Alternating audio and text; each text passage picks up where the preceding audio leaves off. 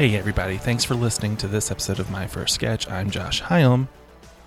If you haven't done so already, subscribe to the show, Apple Podcasts, Google Play, SoundCloud, Stitcher, Amazon, Spotify. It's all over the place. Wherever you get your podcasts. It'd be really cool, though, if you rate it five stars and leave a review wherever you get it. Like the podcast on Facebook, facebook.com slash myfirstsketch. The Twitter is myfirstsketch. Head to my first sketch dot com, where I'll post videos and stuff. Any questions, thoughts, recommendations, feel free to email me at josh at myfirstsketch.com, and I'll get back to you in a timely fashion, unless you go into the spam folder. Then it might take a little longer. Montreal Sketchfest begins this week on Thursday night with a week and a half full of shows featuring friends of the podcast like Milwaukee, Erica Gellert, Unstoppable Failure, Vesta Friends, Cam Wiley, Tita Collective, Joy Provision, Marvin Barry, Craig Sworgi. So many fun shows. I've said it before. I'm jealous I'm not heading to Montreal. Check out montreal sketch fest dot com and follow along with them on Instagram at Montreal Sketchfest.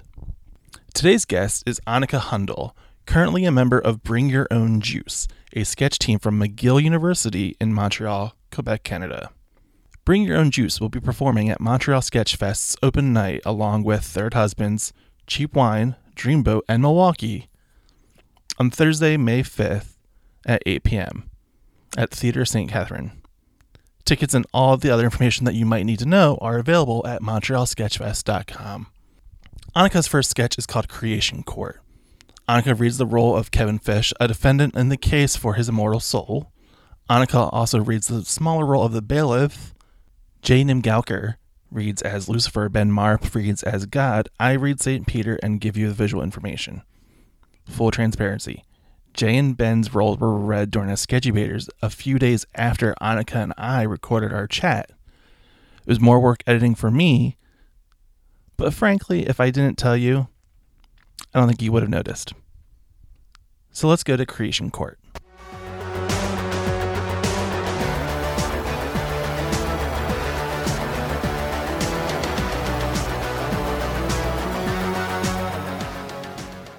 Interior day courtroom. We're in a large courtroom set up traditionally. Kevin Fish, seated in his chair before the court, suddenly opens his eyes. He blinks in confusion and looks around. Lucifer, a woman in a juicy tracksuit in a fanny pack and socks and Crocs, sits on the left side of the courtroom. She's slouched and rolling a joint. God, a man in khakis and a tucked-in nightly pressed collared shirt, sitting perfectly straight, sits at the right side. They are sitting on opposing sides like lawyers. All rise for the Honorable Saint Peter. Kevin looks confused and gets to his feet as Lucifer and God do as well. Peter, a man wearing traditional judge robes, enters and sits down at the judge's chair. You may now be seated. Lucifer and God sit. Kevin is still looking around in a daze, but follows suit. Let's try to keep this one civil, you two. I will if she does. Bite me, asswipe. Peter sighs, but continues. He's used to this. Today, the Court of Purgatory will hear the case of Kevin Fish's mortal soul versus creation. Is that correct? Lucifer and God nod and mutter their agreement. Kevin is slightly agitated. I'm sorry, what? Where am I? I thought this was small claims court. Lucifer, you have the floor? Lu- I'm sorry, the devil? Look, man, I prefer Lucifer. Oh, sorry. Did I offend you? Satan? Cool it with the slurs. Not cool, dude. Peter bangs his gavel. Order in the court, please. Lucifer, you may proceed. Heavenly Father, if you do not control your client, I will have him ejected from the courtroom. Kevin whirls around to stare at God, who is nodding politely at Peter. God? God nods slightly.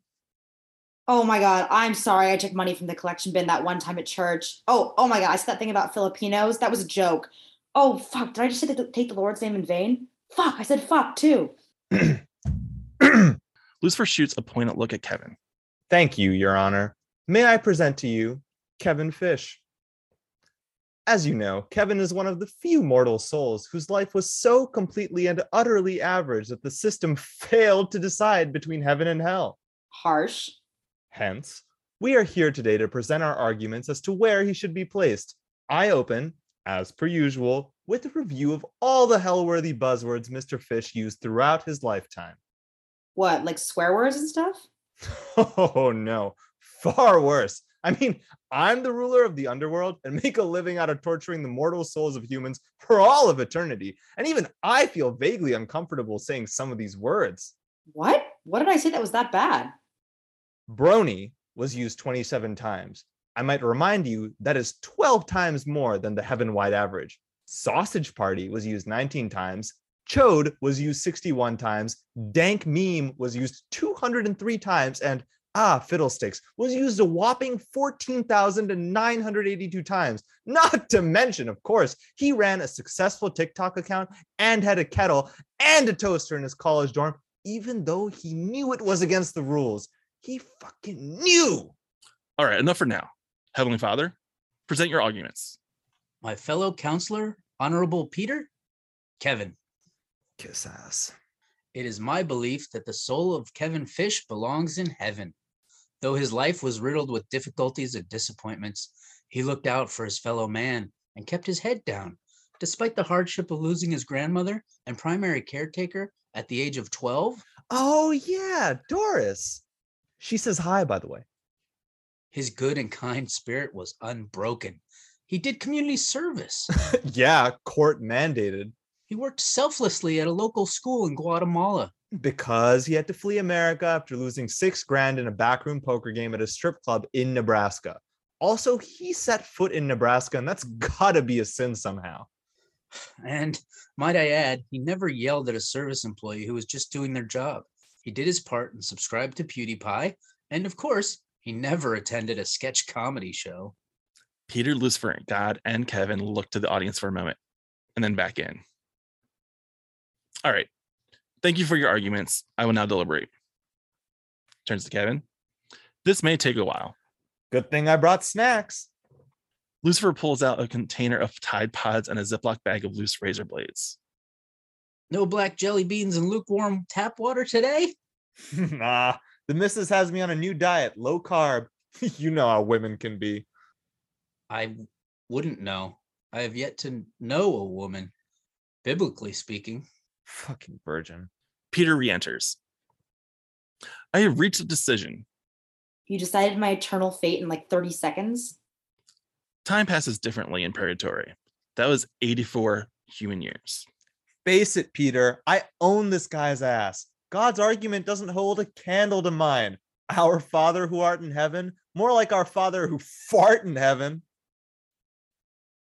Tough crowd. That one would have killed in the seventh circle. I mean, granted, that's probably because it's reserved for people who say punny, ironically, but still. Quiet. I've reached a decision. God, do you have anything to say on behalf of your client before I reveal my judgment? God shakes his head. Very well. I, Saint Peter, find the defendant. He's interrupted by Kevin getting to his feet. Okay, wait. I've sat here for the last few minutes, listening to these people, sorry, all powerful deities, discuss where I will spend my eternity in the afterlife. And I have to say something. This process is ridiculous. Shouldn't not stealing from people or not murdering people or not watching The Bachelor in Paradise be reason enough to not be condemned to eternal torture? Sure, I wasn't the best guy. I've made my fair share of mistakes. I cheated on the S A Ts. I sold my hamster because I didn't like cleaning out its cage. I occasionally monopolized the discussion in my freshman political science class. I told my stepsister that white wasn't her color. That that doesn't sound so bad. Let the record show that it was her wedding day. Really, dude? You telling me you never made a single mistake in your whole life? I'm literally God. My point is, sure, I'm not the model of a perfect human being, but I did my best, and I never did anything outwardly evil. So forgive me, but I don't think my track record should put me in hell alongside the likes of Margaret Thatcher or the Zodiac Killer. A moment of silence as Kevin sits back down. The Zodiac Killer is still alive, isn't he? Yeah, he's a senator in Texas. I feel like you guys are both really missing the point. Come on, Kev. You clearly belong with me. Hell's not such a bad place, you know? I think after a couple millennia, you'd honestly get acclimated. I know George H W is settling in nicely. It's hell. I don't belong there. I'm not like those people. Those people aren't so different from you. Once you get to know them, I think you'd really like them. We make all the newbies play a few million rounds of uncomfortable icebreakers. You'll love it. Silence. The room silences. I have come to a decision. Lucifer, you emerge as the obvious victor. Hell yeah. Lucifer starts flossing and dabbing. Get ready for a whole lot more of this, Kevin. You didn't let me finish. You emerged as the obvious victor at the beginning, but after hearing Kevin's argument, I have come to a new conclusion. Since neither heaven nor hell seem appropriate for a soul quite so average. Thanks a lot, Pete. I have decided Kevin shall be the first soul ever to remain forever in limbo. Beat of silence as this sinks in. Limbo? Suddenly, Lucifer, God, and Peter exit. The courtroom set is replaced quickly, and out comes a banner reading Limbo, and two women holding a stick for Kevin to shimmy under. Hawaiian fiesta music plays in the background. No!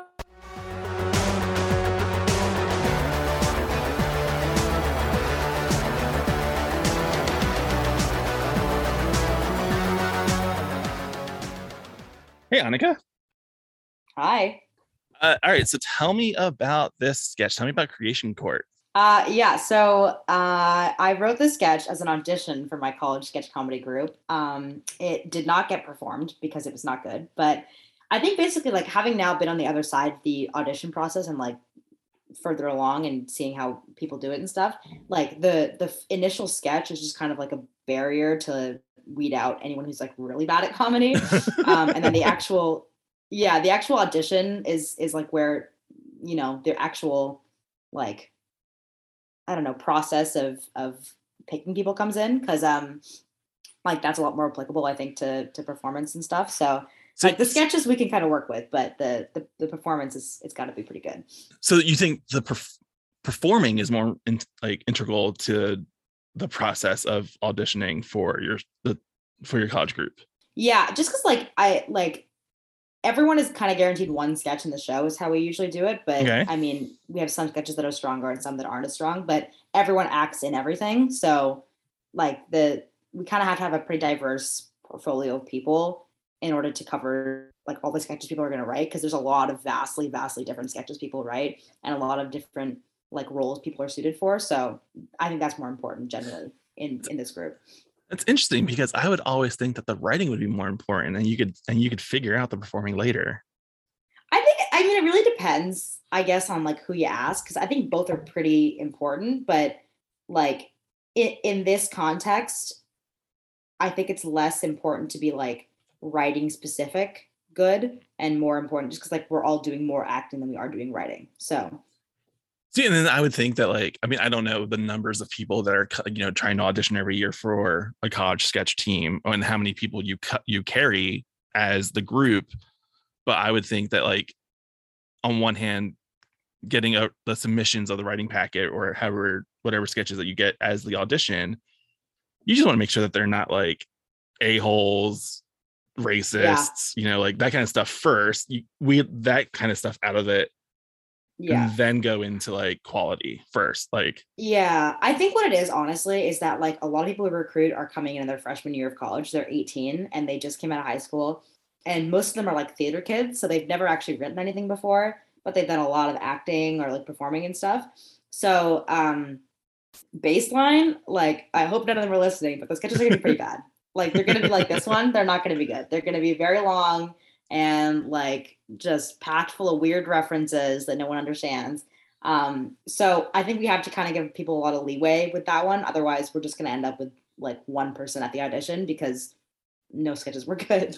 But at the same time, I will say to all the people that are audition auditioning for Bring Your Own Juice next year, everyone's first sketch is awful. Like, yeah, yeah. Don't worry about it. They're all exactly. too long. They're all with weird references that are going to be dated in two years. Like, it's yeah. okay. Exactly. And that's, I think that's why we have to give the, the like the leeway a little bit. It's because like, we know everyone's going to be kind of bad because we were all bad too. Do you remember what this, I where this idea came from? Like, where did you get this idea of a dude in, in purgatory? I like, I don't remember, but this is funny actually. I was, I, um, one of the girls who watched my audition, I was talking to her like a couple of years after, and she was like, yeah, like three or four people that year wrote God, like heaven, hell kind of inspired sketches, or like at least Christianity inspired or whatever. And I was like, oh, that's interesting. Kind of weird. I think it's because around the time I was writing the sketch, The Good Place had just come out. That so okay, yeah. Yeah. So that was kind of in everyone's minds. I was like, I don't know, like it was it like it's kind of, it was kind of like the the starting point for a direction for like a lot of the sitcoms that have come out recently. So like, mm. it was like a new thing, but things have sort of followed that format since. But I think because it was so new, everyone was like, oh, like this is cool. Like, let's explore this. And so hence you get Creation Court. And if you think about it, like, or if you've heard about it, people that write spec scripts in Hollywood to try to get onto sitcoms always cater to that hot new show, like right away. Yeah. Like, I'm sure that year everyone had a fake Good Place skit script. Like, yeah. So that makes total sense. Uh, another question I yeah, have. Yeah, I was for just you. ahead of the curve. Another question I have for you. Okay. You're at a Canadian college. Mm-hmm. Why are there so many American references in this? Um. Oh, that's like a really good point. I think probably because like American culture is a lot more like dispersed, I guess. I'm Canadian, so I don't even like, I, I, I just like, I knew these references. I don't think anyone from America would know these like level references about Canada. Like he wouldn't know Cruise of Canada. I mean, he's from Canada, but whatever. Right. Like, but like, wouldn't know. Yeah, that's true. Um, mm-hmm. But if you're catering theoretically to a Canadian audience, mm-hmm. wouldn't the Canadian reference? I, I think it's like, okay, I, like well, I'm so, sure there's some. Yeah. Oh, the premiere of Alberta might be awful or whatever, and fit that Ted yeah. Cruz, uh, you know, line just as well. Yeah, I think it's because we're we're just like uh, McGill. First of all, has a lot of American students, so like I think at least, oh man, like like out of ten, there's ten people in our in our sketch group. I think like five are American. Oh geez. Um, so like it's a pretty it's a pretty even dispersal. Like a lot of we're the taking over. Exactly. Like you're, you're all fleeing Trump. Like you said you would, here you are. Um, but yeah, so, so like for that, like I think a lot of American people were actually watching and wouldn't have understood a lot of Canadian references. Also just like by and large, like the stuff that happens in American culture and politics is way funnier than the stuff that happens in Canadian politics. Like, I, I mean, the last funny thing to happen with us is like Trudeau mispronounced L G B T Q and we lost our minds for like a week there. It's like, that's hysterical. Like nothing that funny's ever happened in Canada, but that would happen. Like that happens on a daily in, in the U S. So yeah. Cause I think, what was it? There, there was another like, and the, using the word scandal as an American mm-hmm. talking about something in Canadian, like politics, didn't like Trudeau, like brush someone's hand away or something. Like, like I don't like, even know. It was something. I have no idea. It was something that, like, as an American, felt so benign, and like there were people that are like, "Oh, he assaulted a fellow member of Parliament." Blah blah. I was like, "Oh yes, yes, yes, yes, yes." Oh, it was like, like Pushgate or something. Some, they were yeah, calling something like it that. something and like that. I was yeah. Like, I'm like, we've got congressmen that are actively being investigated for like child solicitation. Like, yeah, cool it, Canada. Like. Yeah, no, we're we're like we're we're very well behaved in general. So I think like the bar for insanity is a lot lower. And also, I mean, it, it used to be a lot lower, I think, in America as well. But it's it's steadily been creeping up. So maybe maybe we're to follow. And in five years, I'll be like, why wasn't this more Canadian? Because Canadians are crazy. Um. Okay. So, so you submit this sketch to audition to get into your college's sketch comedy team. Yeah. They accept you. Yes. What's the next process of of the, the, the comedy team? Like, how often do, does Bring Your Own Juice perform? Like, what's the what's the run of a semester for the group? Yeah. So in previous years, mostly um, we had done like winter semester shows. Like, we don't do anything during fall semester. I don't know why that was, but like that was just in place before I even got to the group. So that was just how it ran. Um, so we usually ran one show per year in winter semester. Um like you're auditioning in January, by the beginning of February everything is like everyone's in, you're like writing, um there's like a couple writing room meetings per week um for like the first couple weeks of February, and then we do we usually do like a retreat in that time. So we like go to a like it's we call it a writing retreat. We just mm. go get drunk at a cabin.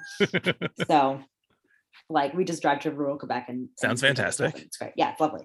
Um, so we do that and then we finalize our scripts and then, uh, we cast them and then, uh, we start rehearsing, we go to the venue. We usually don't get into the venue like a week before the actual show. So it's like crunch time there.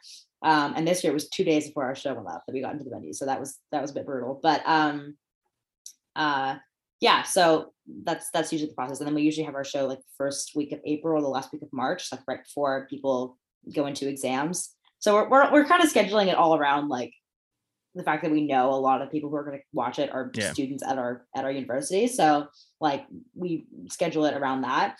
Um, but yeah, so this year um, we had one, because of COVID, um, like people, a bunch of people graduated uh, who were in the group who had initially run it. So a lot of us were like, had never run it before, and we were running the group. And one of those people was graduating in fall semester. So we ended up doing it in fall, and we wanted to do another one. So we did it again in, in winter. So this year we did two, but usually it's one.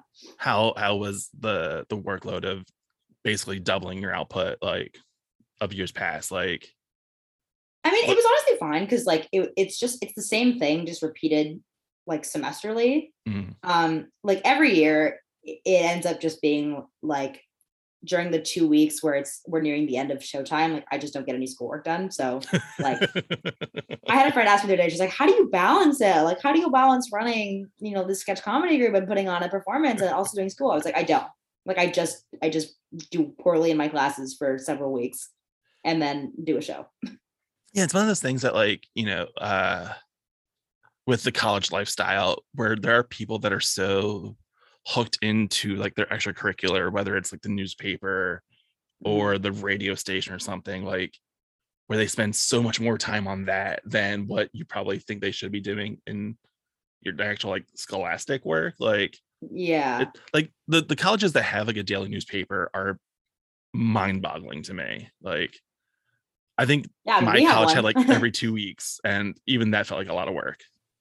Yeah, I think I think it's a I think we have a weekly newspaper here. We have like two competing ones, um, but it, it's funny because one of them is like the French the French newspaper, and it's like it's it, it, it's just so it's like libertarian, like okay. it, it's it's kind of a joke because everyone's like, oh, that's it's the worst paper you've ever read in your life, um, and the other one's like the official McGill one, okay. So they, they have like a kind of competition thing going, but um. Yeah, I mean, I, I think also just because my degree has nothing to do with like writing or comedy, and I like kind of I want to go into writing and comedy after I graduate college. So, I mean, um, like for that reason, I'm going to be putting a lot more work into my extracurriculars because they're actually like servicing my goals. But I mean, you know, C's get degrees, so here we are. um, okay, so I, I don't know what order I'm going to ask it this way. Why, so if you want to pursue writing and comedy after you graduate, why didn't you choose uh, a major that was writing or comedy? Or do yeah. I know the answer to this already? You definitely do. Well, first of all, look at me. I mean, I'm Indian. My parents would never let me. Okay.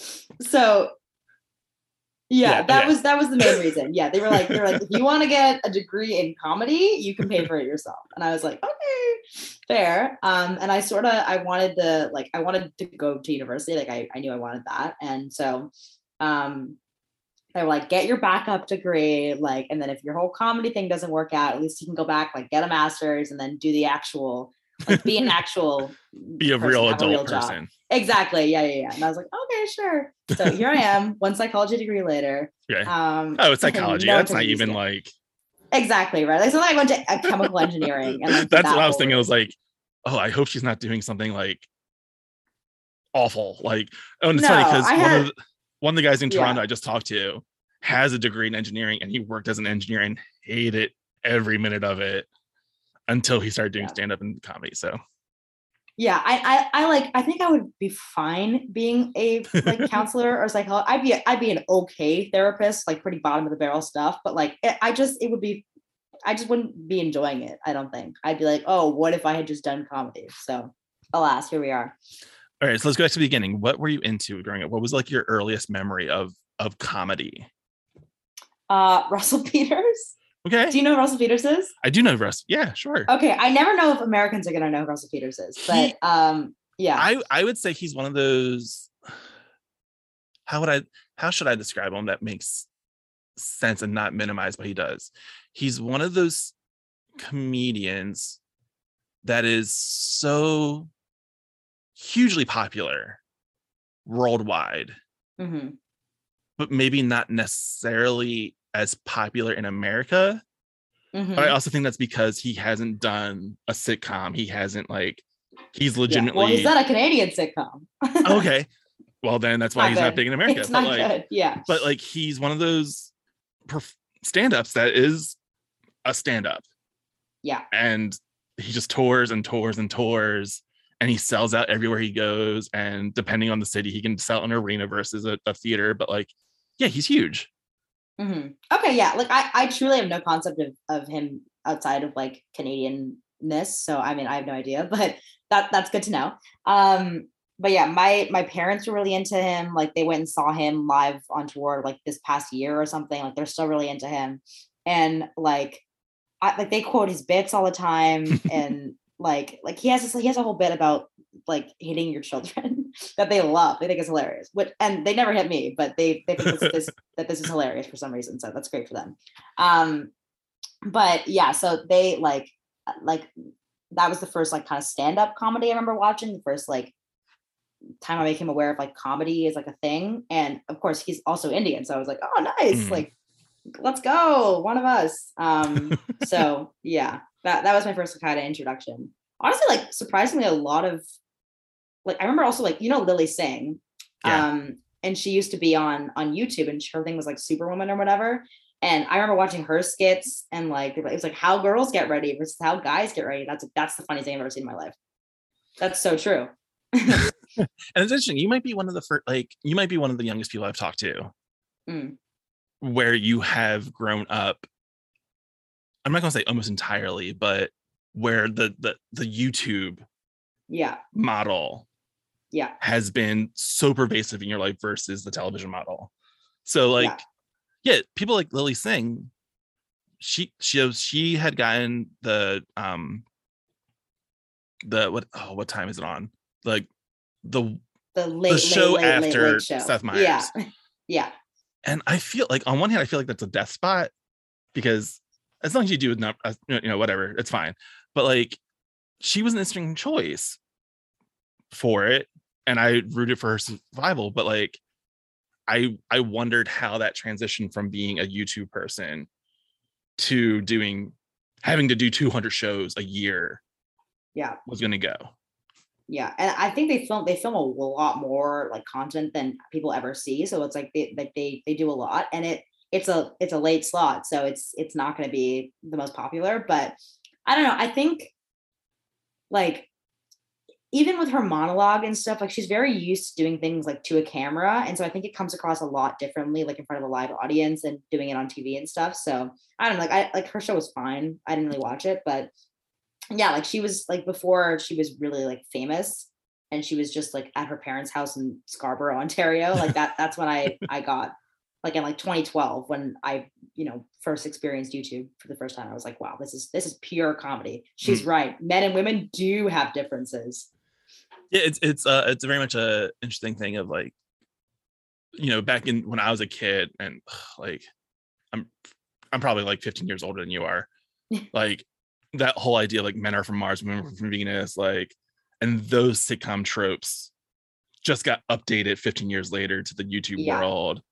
Where it is Lily Singh with like the barest of minimum of costume changes to p- portray a man or a woman. Yeah. Where today on TikTok, it's just putting the person's name on across their chest, like to portray whatever role you're doing. Like, yeah, it's so wild to me now. I know it's, it's, it's undergone. Like it's the same stuff, just like different forms. Like it's, it's undergone a, a total visual, like media transformation, but it's, the, it's the same content. Like when you really look at it. And, and it's also like, I mean, I hate to say it this way, but it, it feels almost lazy to be like, to, to, I, I, I mistakenly signed up for TikTok a couple months ago, like six oh, weeks boy. ago. Like, Welcome I'm not even gonna fray. say that long ago. Yeah. And I just like, I scroll through it and it's just constantly like, what's the point of any of this? Mm-hmm. Like, like people doing the same, like weird dance thing or like the oh, I hate TikTok so much, but I spent my way too much time on it. Yeah. It's well, ugh. I think also like that's like it, it's a very unique app or or platform just because of like how tailored you can make it to yourself and your interests. Cause like they get so like when you watch a YouTube video, it's like on average five minutes. That's one data point that YouTube gets from you. Mm-hmm. Whereas like TikTok is getting like, like ten per second of like you swiping or whatever, like several per minute. So they have so much more data on you as to what you like. So the longer you spend on the app, like the, the more the, the the media it shows you becomes tailored to your interests. So like me having been on TikTok for two years now, like I see some funny stuff on that app. I will say like there, there, there's some, there's some really creative and like really well done um, comedy on that app. And there's yeah. a lot of like, like innovate, like innovation going on. That's just not, it's not like popular. It's not like the Charli D'Amelio TikTok dances or whatever. So like, there's a lot of, there's a lot wrong with TikTok, but it also like, it's not just the like guy falls over kind of comedy, I guess. Like there's some funny stuff also on there. Yeah. I, I think, I think, I think I'm still in that, the problem area of like, I haven't followed enough of the stuff that I want to see. Yeah. To create my algorithm, or I'm just seeing just pure randomness. Like, yeah, like yeah, I'm yeah, seeing yeah. like rescued puppy, which is, that's fine. I'm okay with rescued puppies. Thrifting videos of people going to thrift stores and being like, oh, I get so many of those. Like, which on some hand I understand, but then I get angry. I'm like, why is someone re- selling this and buying this for twenty dollars? Like, yeah. But and like the thirst traps, there's so many thirst traps that oh god. My favorite is the is the Shein hauls where they're like they go on that that the like it's like the just the bottom of the barrel fast fashion like six dollars a shirt made in sweatshops website, um, like openly admitting to using child labor or whatever, horrible human rights record. But they, they're like, oh, seven hundred dollars Shein haul. And it's like a thousand items of clothing they just bought on a Saturday. And it's like, awesome, cool. I, I'm I'm so happy I've never seen any of those. Like, yeah, those are those are insane. Like those are at this point, like they must be satirical because it's just, there's no other way. Like it's insane. Okay. So um, Russell Peters, Lily Singh. Yeah.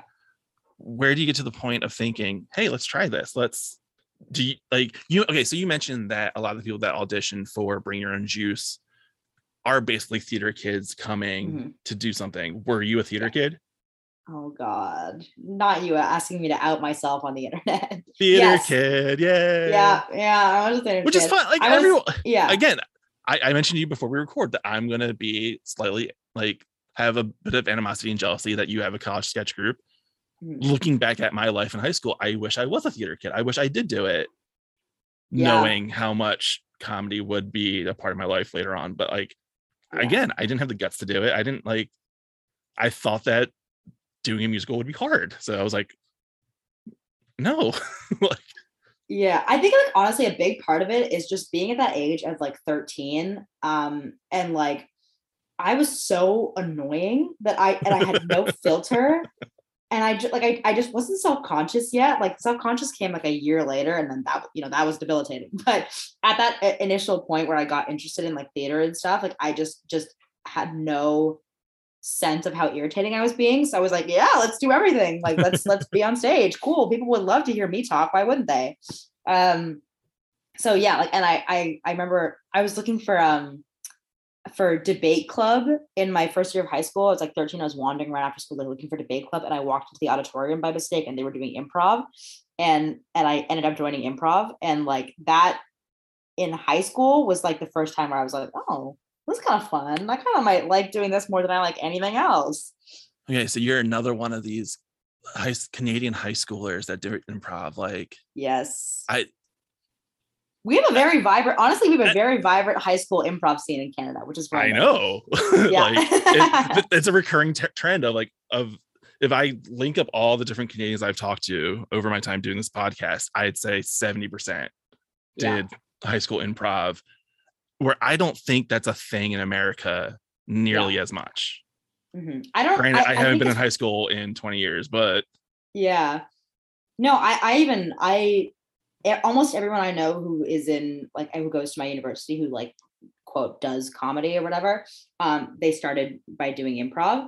um I think I think there's just this one guy who started like we have like the Canadian improv games, which is yeah. um yeah it's like a it's like a national competition. So like I think that aspect of it, like the it, it, it's like, it's theater sports. And I think like that, because of that, that's really appealing to high school students, like to do comedy in like a, like a competition sort of um, setting. So I, I guess like that is why it took off so well, but like, if, like, I don't know, I, I met so many people in high school through improv.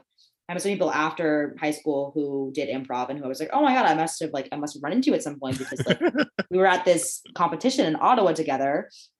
We went to nationals in Ottawa or whatever. And so, um, yeah, like th- there's just like, it, it, I don't know why it took off or under what circumstances, but for some reason, everyone, everyone in Canada is doing improv.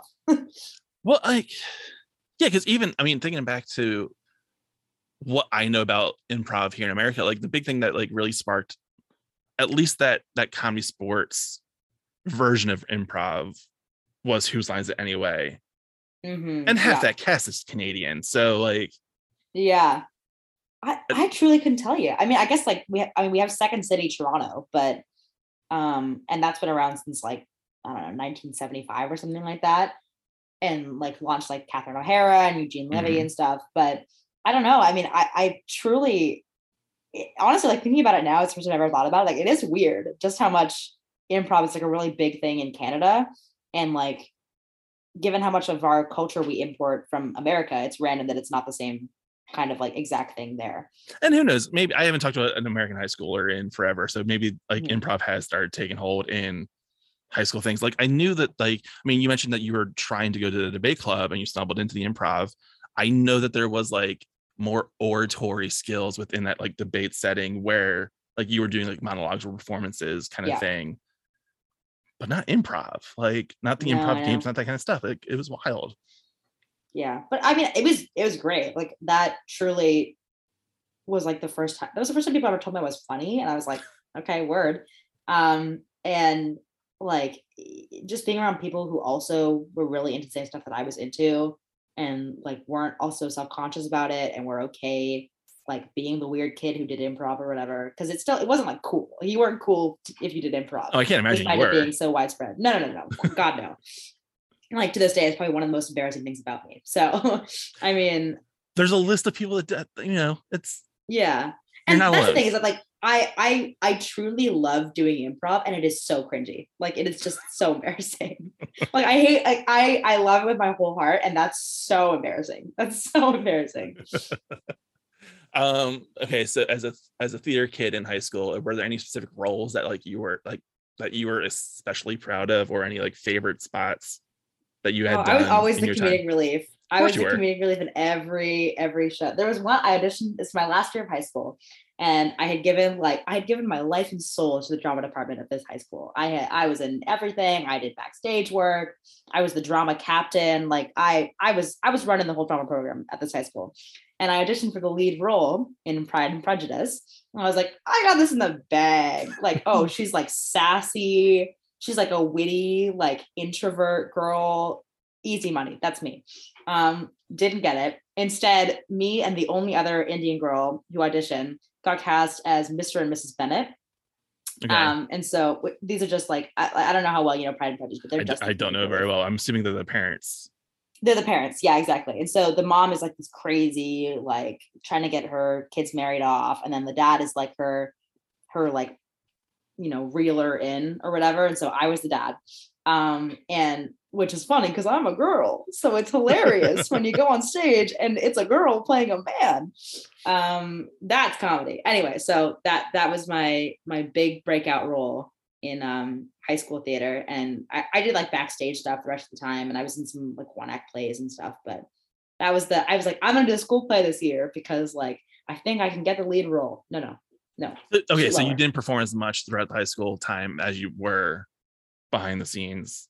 Yeah, like, I was like pretty busy with improv. Oh god, right. I'm okay, myself. so I'm literally so improv myself. Took over more. Okay, yeah, gotcha, exactly. Gotcha, gotcha. Yeah, right, so, because if you're doing competitive improv, you don't have time for no. That's to be the lead in, the, in Bye Bye Birdie.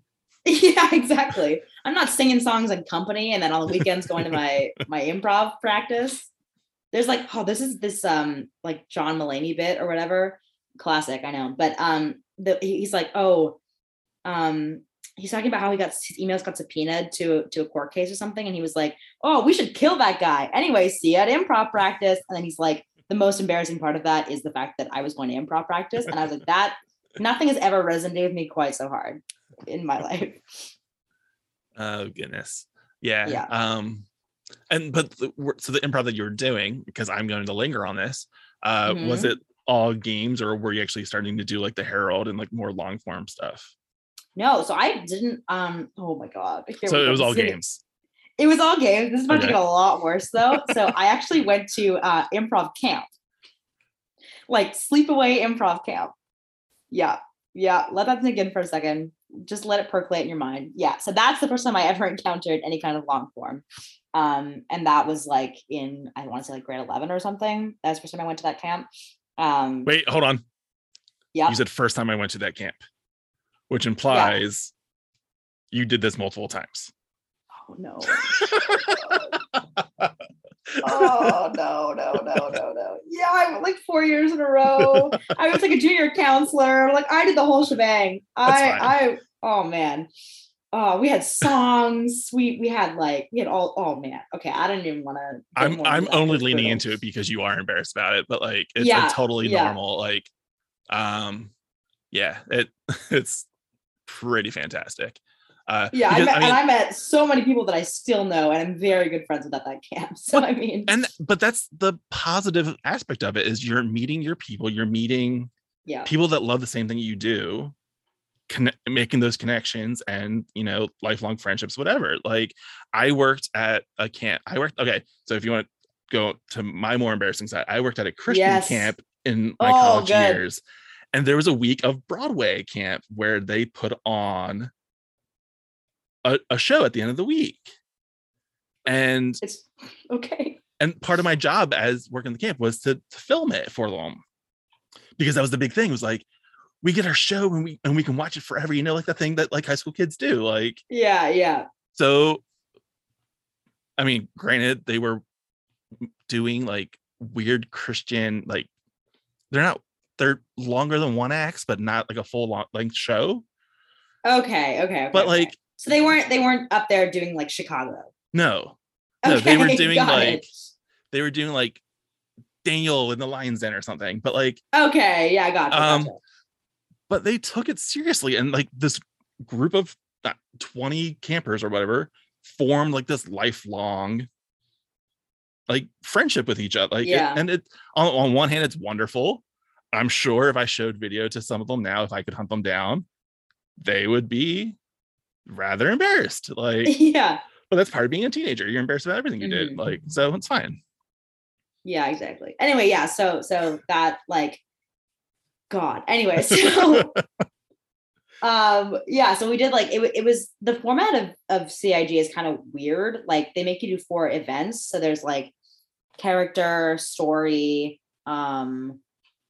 Oh God, um, theme, and then like l- the life event, which is just like a true to earth, like or down to earth, like true to life kind of like mm-hmm. scene or whatever. And they all have different rules, and you get scored, and then you get scored on your overall um, like performance. So it, it was very like conducive to not like I, oh God, I hate to say this, but, like quote real improv. Like it, it wasn't like there's a, a certain element of it where you practice the format that you're going to do. And then like, you kind of just plug in your suggestion and then yeah. you, you do it.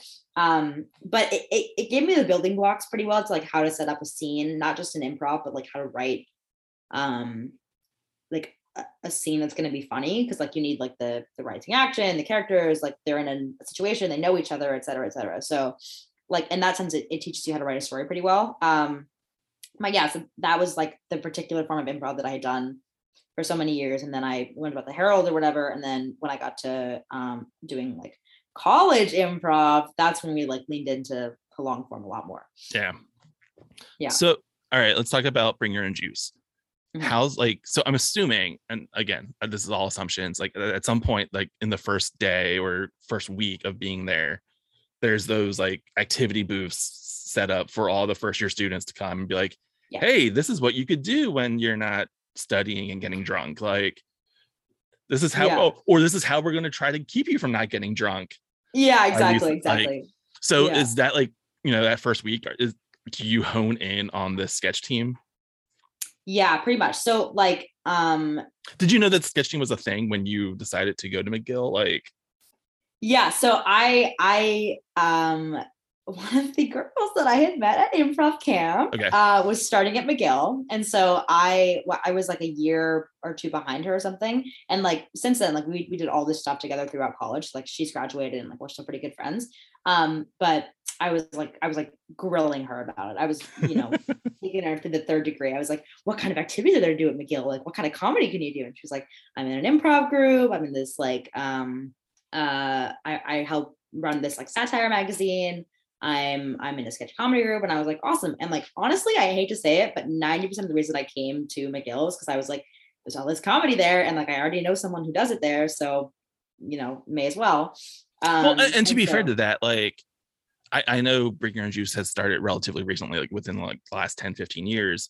Mm-hmm. But I know the names of three comedy, I mean, uh, three Canadian universities. And it's because of comedians that have been there, like McGill, McMaster. Yeah. And I think there's another one in Ontario, but like, mm-hmm. because I know Martin Short went here versus there, like, yeah, I think Martin Short's yeah. McGill and mm-hmm. like the Eugene Levy's are McMaster's. Like, yeah, they're the only Canadian co- like schools I know of yeah, because yeah, yeah. of my love of comedians. Like, so exactly, it doesn't surprise yeah. me that there's that much comedy. And I'm sure there's comedy on all college campuses now, and I just missed out. But so, yeah. Day one, yeah. week one, you know, you're getting, you're going for comedy at McGill. Yeah. So I, I basically showed up and I was like texting her. I was like, where are you guys? And I'm sure like, she was so annoyed. Like, she was just like, why won't this first year, eighteen year old, like freshly minted child leave me alone? Um, and I was like, where are you guys? Like, I want to come see you to the booth. And so I went and I like put my name down. I was like, I'll see you at auditions. And then I went to auditions and the rest is history. And you got in. Do you yes. so do you know um like the particular history of Bring Your Own Juice at McGill, like how to get started, how how it um, went? So I know it started in twenty thirteen. Um and like I think the farthest back I would know people is people who graduated in twenty eighteen. Or no, people graduated in twenty seventeen because they came back to watch later shows and stuff. So mm-hmm. like I, I know of them, but anything before that, like I have, I have no concept of how it started and stuff. I think they just like, there was no, there's to this day, like, before the only sketch comedy group on campus. So they were like, okay. um, we need one. So they just started one. I think like a lot of people who have done Bring Your Own Juice are in like Chicago or in New York or in L A now. And they're doing, they're still working on comedy stuff. Um, and like, I am, I'm graduating like pretty, pretty soon. So uh, they just like, they add you into a B Y O J alumni group on Facebook. And then, you know, there's a lot of people who are doing comedy still who started out doing Bring Your Own Juice. So that's cool. Like there's a whole network of people who are kind of spread out and who are still doing comedy, and like you kind of get access to that by having done comedy, like in the group that they started. So that, that's really cool. But yeah, like that, I think that's, that's just kind of what, how it started. What was the thing? Like, I mean, and that's kind of the same thing of, you know, you had your friend that you met at improv camp who had already gone to college. Yeah.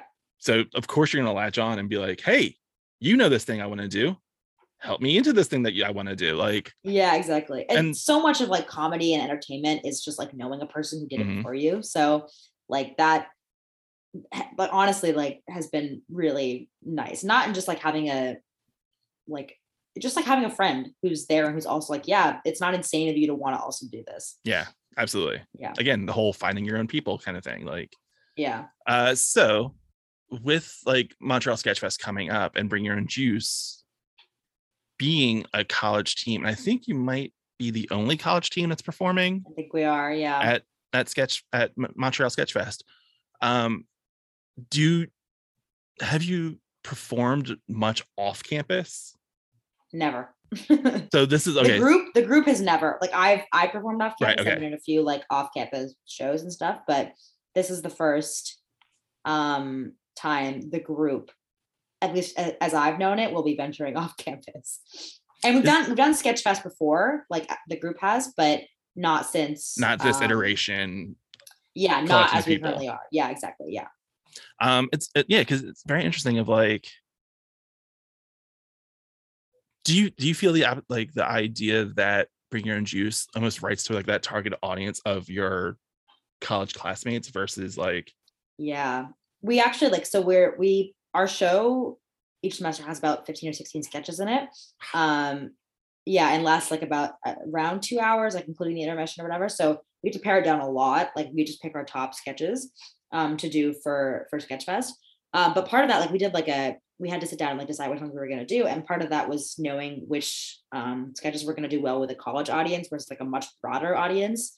And also like, I think like if there's going to be, I, I don't know this for sure, but I I'm, imagine a lot of people are going to be Francophone in the audience and like understand English, but not like, like we have a lot of like pun based sketches mm-hmm. that are very much like, you have to have a, a, you have to know English like really, really well in order to get the sketch. Like, so there's a level of that.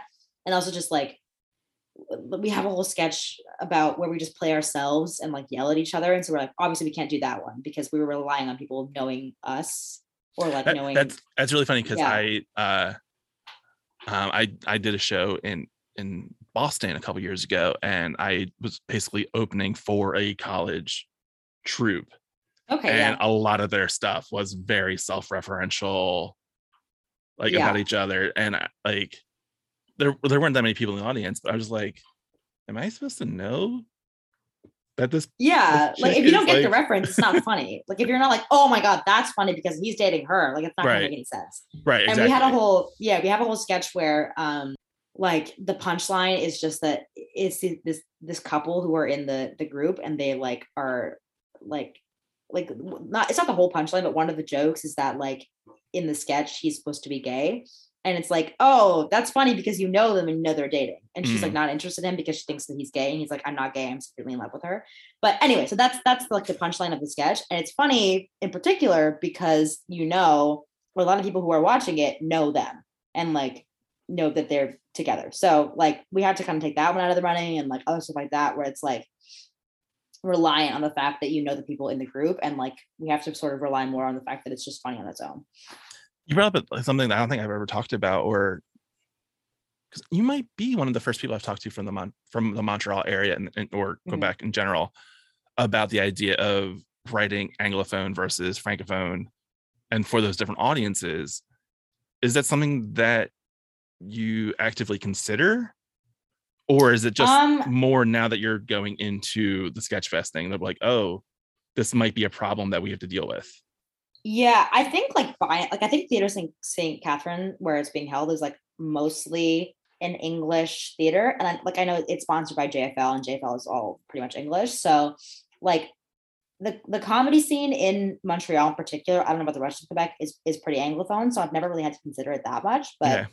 It's just that um, like in general, I before coming to Montreal, I had never had to consider that like there's a joke someone might not get in the audience because they don't like their English isn't great, which like I had never had to consider before. Like I'm from Vancouver, so everyone there is is English, like, yeah. It's English. So um, yeah, and like my my French is terrible, but I even have a friend who who's done a couple shows that are like bilingual shows, so you like it's half in English and half in French, and he, his French is not very good either, so he's like I kind of just stand in the back when the French is happening and then like nod along and then I come in with my whole English bit. So mm-hmm. like it, it's more it, it's not a non-existent thing that you have to worry about, but it's not like like it doesn't you it's not usually pressing. Like I wouldn't usually write a sketch differently because I think it's going to be a Francophone audience, because that hasn't happened for me really in the past. Because I'm I'm trying to remember, there was like a, a YouTube video I had seen where it was like, I forget what movie they were talking about. There was like all the jokes in this particular thing that you miss if you're not an English speaker, like if you don't know like the idioms and stuff. Yeah. Like, and I was like, I don't, yeah, I, I I don't really think about that, like the stuff that gets lost in translation, that kind of way. Yeah. Yeah. You just mentioned that you you're from Vancouver, mm-hmm. which is one of those cities that I think has a reputation here in America of like a lot of our like there's so many productions that moved to Vancouver because oh yeah of, Hollywood of, North of, like, yeah like yeah. all those C W shows. Was that something yeah. that like that you were aware of growing up? Like yeah I mean I've I've been just like I've been an extra in a lot of shows and stuff like, when I was a kid yeah just like just randomly because stuff's always shooting and they have like they'll have like at a community center like seeking extras or whatever, and you just pick it up and you go to set for a day and they pay you like a hundred dollars, and then you're like, word, cool, you get free lunch, so that, that's great. Um is there anything specific that, like, if we weren't went looking for you, we could, like, see you in a shot? Like, um I highly doubt it. I I I don't think so. There's like I, I think I have a pretty like I I'm on camera in a show that is now off air, mm-hmm. but it was called Emily Owens M D, and it had like okay. um I, I, that had, sounds vaguely familiar. Yeah, yeah, it had a uh, Meryl Streep's daughter in it. She was the lead. Yeah, I remember, yeah, like, yeah, yeah. Yeah, I went to go like that. I went. My mom was on set as well because she, my mom is a uh, a doctor, so she was doing like medical consulting for the show. And she's oh. like, "Come be an extra, and then you can like be be in the thing or whatever." So, um, she she was like, "Like, Annika, like, come meet Mamie, who's like uh, Meryl Streep's daughter." And I had a handful of like craft craft table like snacks, and I was like shoveling them in my mouth, and I was like eleven, and I turn around, and it's Meryl Streep's daughter, and I'm like, hi. And I like dropped the the snacks and like hastily wiping my my hand on my pant leg, and I'm like clammy and shaking her hand. She's like, great to meet you, I gotta go. And I'm like, okay, bye. Like, just so starstruck. So yeah. And then I think also um there was a guy uh who was in the Sisters of the Traveling Pants movies who was also on that show, and my mom was like, do you want to meet him? And I was like, no, I cannot meet him, I will puke all over him. So yeah.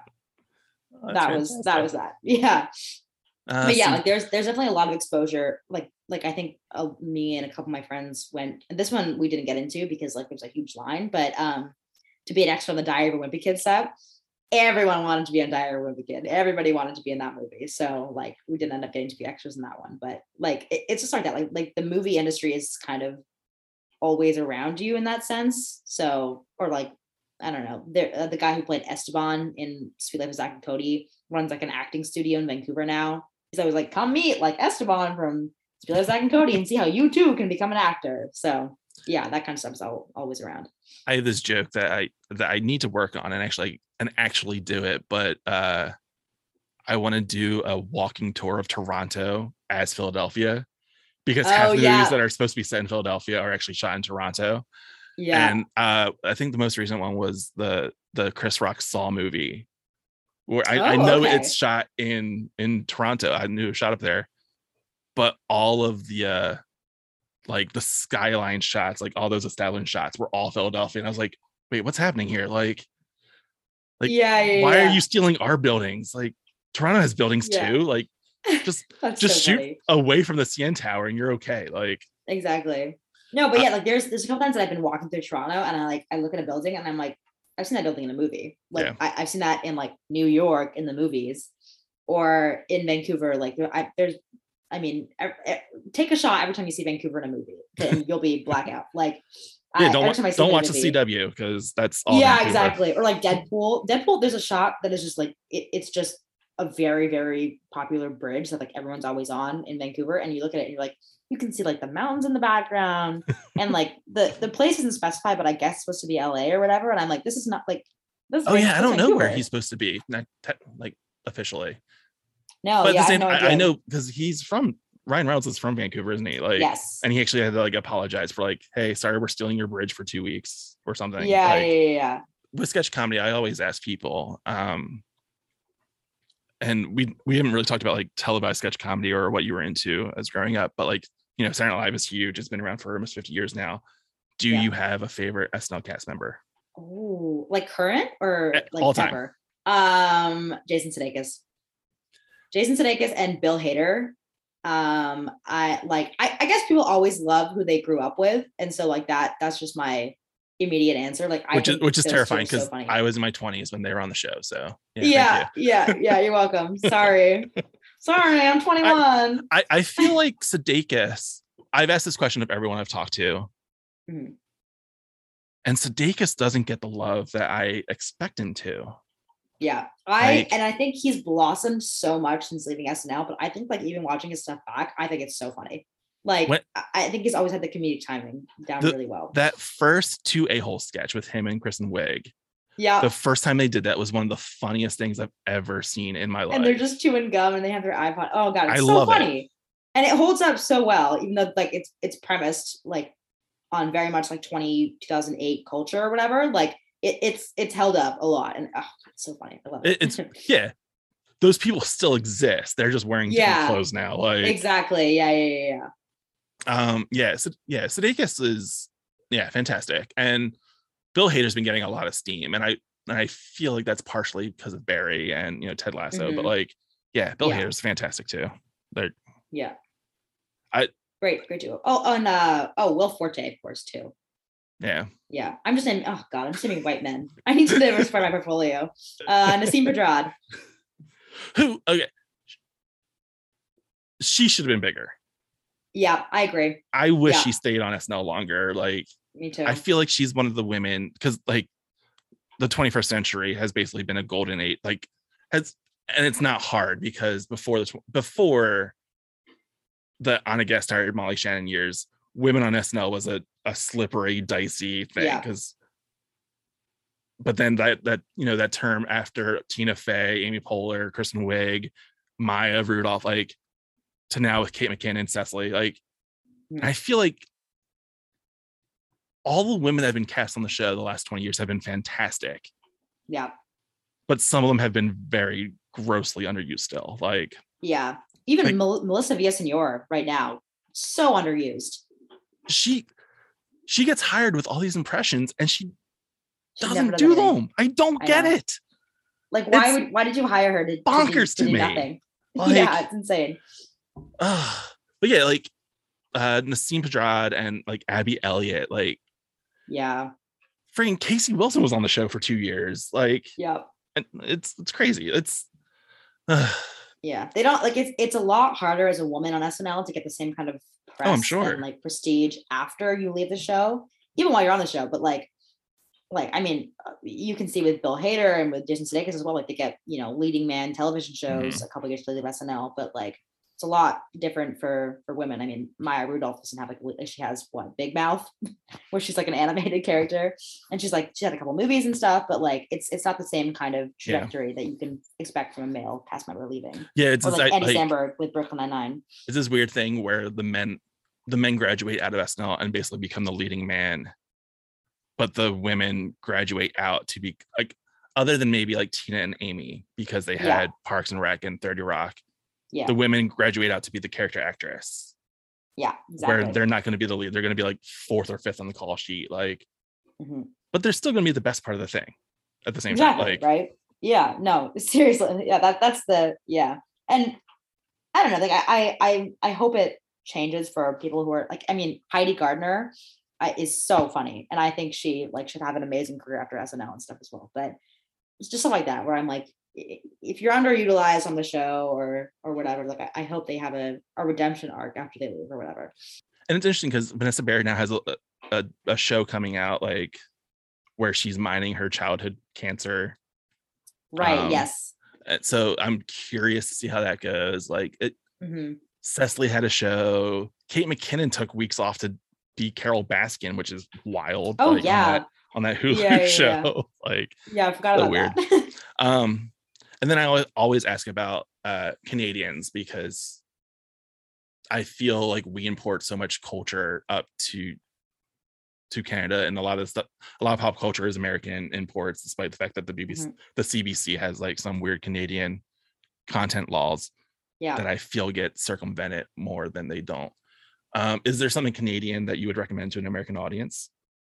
Um, and and I mean anything in pop culture. Let's like. I mean, don't say yeah, Drake, yeah, yeah. No, no, yeah, obviously not. That's uh, obvious. Justin, uh, Justin Bieber, I love Justin Bieber. No, um, I mean, I think like uh, like the popularity of Schitt's Creek was really cool to see because like that that was one of those C B C sitcoms mm-hmm. where it's like a Canadian requirement. Um, like it's Canadian made, it's shot in Canada, the actors are all Canadian, so like that that was cool. But I think also like that was that was popularized because like they never specifically say they're in Canada. Like it could just also be small town America. Yeah. So um, there there honestly like, there's a lot of good T V recently on on C B C. Oh, oh, Baroness von Sketch Show. Mm. That is a really really really funny show that does not get nearly enough love like outside of Canada. Even in Canada doesn't get nearly enough love. But like. It's just these like four or five hilarious, hilarious women doing like hilarious sketches. Um, and like they they truly don't miss. Like they have such funny sketches. And like some of them are very Canadian. Like they do, they do a whole bit about leaving Toronto to go to Hamilton. And like that, that's funny if you're from Canada. Um, But they also have a lot of like very other like applicable stuff that's just general and not like Canadian specific. Like, I don't know, like this hour has twenty-two minutes is like um our like weekend update. And it's just like a twenty-two minute sitcom, but it's just like sort of like S N L, but it's just things that are in the news this week. Yeah, that's it's, funny. It's, it's your very, daily show. Yeah, exactly. Like that's funny, but it's very Canadian centric. Um, yeah, I think that's why that has never come down. Like, yeah, exactly. Yeah, because it's not like like if you're not Canadian, you're not, that's just one of those shows. If you're not Canadian, you're not going to need the references. Where if you so, really want the, the Trudeau dirt, you have to go there. Like, yeah, exactly. Yeah, yeah, yeah. But yeah, that's that's a good one. Um, and then like Kim's Convenience is super funny as well, and that's like they they make a point of the, like they're in Toronto. Um, and Simu Liu got launched off that show as well, which is really cool. And now he's on Marvel movies. So right, right, right. Yeah, yeah. There's a lot of a lot of good stuff. A lot of the stuff that I know is Canadian. Like you mentioned, how Schitt's Creek doesn't really talk about being in Canada, like mm-hmm. that they that they could just be small town America too. Like there was a a, a while where like our networks down here were like co-producing shows in Canada, like but they were all cop shows. But they would never mm, say what city yeah. they were like. They were all like being shot in Toronto, but they would never yeah. say what city. Like it would just say like Metropolitan Metropolitan Police on their badges. I'm like, it's okay if they're in Canada. Like, yeah, just say like, like just say it's in Canada. Like it's not gonna like, ruin are we your really show. Are we really yeah. worried that Americans are like these Canadians are no what? But yeah, and it's also no, weird because I remember like when Schitt's Creek first came out, like the idea that Catherine O'Hara and Eugene Levy were doing something.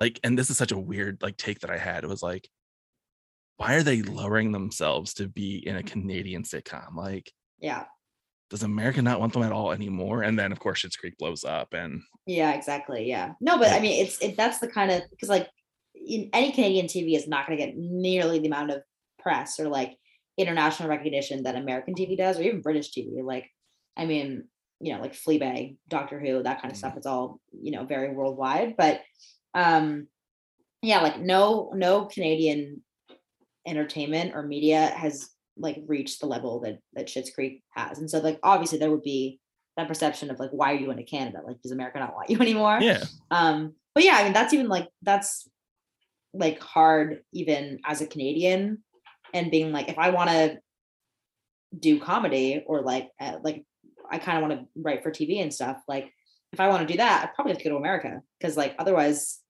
there's not that many jobs here for it. And they're not going to be very popular and probably going to cancel after their season. So, I mean, yeah, that's, that's kind of the, the rough part about being Canadian. It's probably the universal healthcare. um, yeah, that might be a trade-off. I also want to say that like, I love Canada and I, and my opinion of Catherine O'Hara and Eugene Levy being not wanted by America to do Canadian sitcom was totally wrong. Because I do love yeah. Canada. Yeah. But, I definitely, but at the same time, like Jason Priestley was like one of the biggest stars in the nineties. And yeah. ten years ago, he was, um, why am I saying forced to? But like he went to Canada to do Canadian T V. Like, yeah, it, it felt like a weird choice. Yeah. It's where but stardom the, goes to die. But at the same time, he's working, getting paid. So whatever. Yeah. Um, I asked everyone as we're wrapping up, Bring Your Own Juice, doing sketch with them. You mentioning, are you still doing college improv? Are you still doing like? Yep. Yep. Still doing college improv. Um, I've got, I've got a segment on our, our student radio. Um, like, yeah, I, I just kind of like, while being here, I'm kind of afforded the ability to like dip my toes into as many aspects of like media and performance as I can. So I'm kind of like just leaning into that. Um, but yeah, like that's, that's sort of what I've been doing. I, I ran the the satire magazine for a while as well, but that fizzled out during COVID and we haven't read anything in weeks, so or months. I mean, so I that's mean, that's interesting to me because I feel like I, I feel like the satire magazine would have been like the best thing for co- like during COVID. Like, yeah, I think just like everything fizzled out and everyone like our entire staff was scattered to the winds. Like everyone had gone home and stuff, and so like. And we weren't really used to Zoom meetings yet, right at the beginning of the pandemic. So yeah. we, we didn't really know how to communicate with each other. And we were used to having like, like daily or weekly meetings and stuff. So it just like, it, it definitely would have been the thing that was best prepared to deal with the pandemic, but like. Yeah, just throw I think, a P D F out there and like. Exactly. Yeah. But I think everyone was just like so frazzled or like disoriented to being. Oh, like, comedy just, died for. Yeah. well, U C B shut down. Like, a long time. Had like, a, yeah, exactly. Um, so. Yeah, I mean, here in Philadelphia, comedy is like on life support. Yeah. Because everything shut down after COVID. So, but yeah, so as we're wrapping up, uh, I always ask this, uh, my attempt to be a little deeper at the end of it. Uh, you mentioned, you know, being an improv kid, being a drama kid in high school, going to McGill specifically because you knew that there was comedy involved. Why comedy? Why have you decided that comedy is going to be what you want to do with your life? Yeah, I mean, great question. Um, my parents want to know too, so. Um, but that's just the pragmatic in them, so. Yeah, no, no, I get it. And like, like they've, they've come around a lot, I think also just because like television and comedy is a lot more accessible now than it ever was before. So like explaining that to them has been easier. But anyway, so back to the question. Um, yeah, like, I think like I was saying earlier, like I could go ahead and I could be a therapist and it would be fine. I'd probably have a fine life and I would like enjoy myself and it would be lovely and I'd be an, an okay therapist. But like, I just think I would feel unfulfilled mm. if I didn't like, like there, the, it, it sounds like it's, it's cheesy and it, it sounds like very, very cliche to say it, but there's just nothing else I'd rather do. Like there's nothing else that I think I'm better at or that I think I'd rather do or that I have more fun doing. So like in short, it's just because like I, I think I I want to enjoy my career as much as possible. And if I'm gonna do that, it's gonna have to be this because there's nothing else I like more. And then okay, so and we really should have talked about this earlier, but like we joked before we you know start really recording the interview portion about like how your sketch is too long and how much it would have changed now that you've learned. Yeah. Uh so in the time of I, wow, I, I I usually I flip the questions again. That's weird. I usually do it the other way around.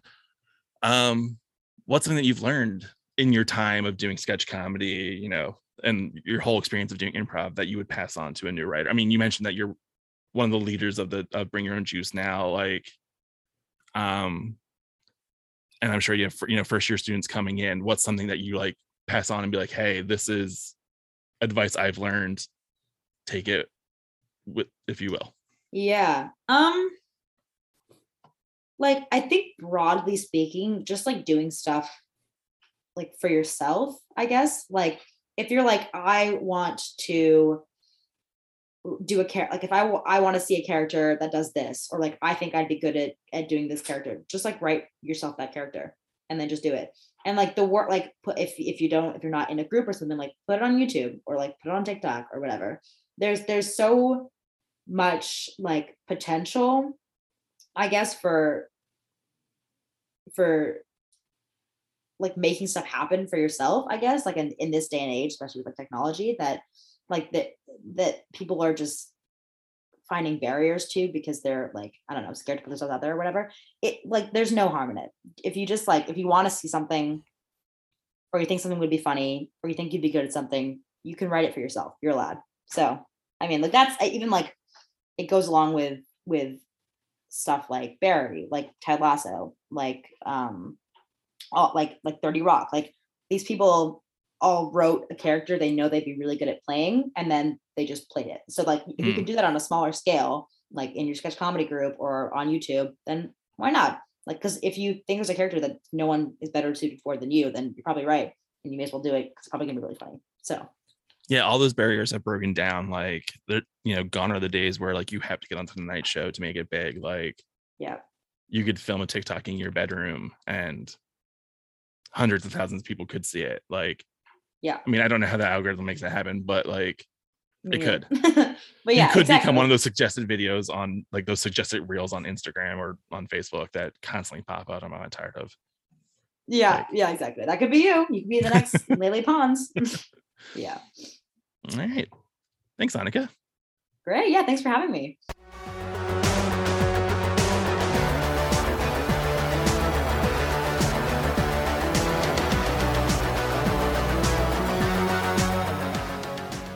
Like I mentioned before, Annika and Bring Your Own Juice will perform at Montreal Sketchfest's opening night with Third Husbands, Cheap Wine, Dreamboat, and Milwaukee on Thursday, May fifth at eight p.m. at Theatre Saint Catherine. Tickets and all the other information are available at montreal sketch fest dot com. You can find out more about Bring Your Own Juice at facebook.com slash bring your own juice. My First Sketch is a Philly Sketchfest production. You can find out more information at philly sketch fest dot com. Follow Philly Sketchfest on Instagram at Philly Sketchfest. The music on this episode is by the band No No, which you can check out at no no band dot bandcamp dot com. Like My First Sketch on Facebook, follow the show on Twitter, rate, review, and subscribe wherever you get your podcasts. This is Josh Hyam. Thanks for listening. Go see some comedy. Hey, I'm A J Schrader, and I believe everyone has a story worth telling, and also that I should potentially profit off of their stories. That's why I started the podcast I Wrote You a Pilot, where each episode I talk to a not-yet-famous person about their television interest, and then make them read a television pilot I hastily wrote for them with the hopes of catching the eyes of the president of television. It's available on most major podcast platforms, or you can find out more directly at i wrote you a pilot dot podbean dot com. Are you a fan of sketch comedy like Monty Python, Key and Peele, and Saturday Night Live?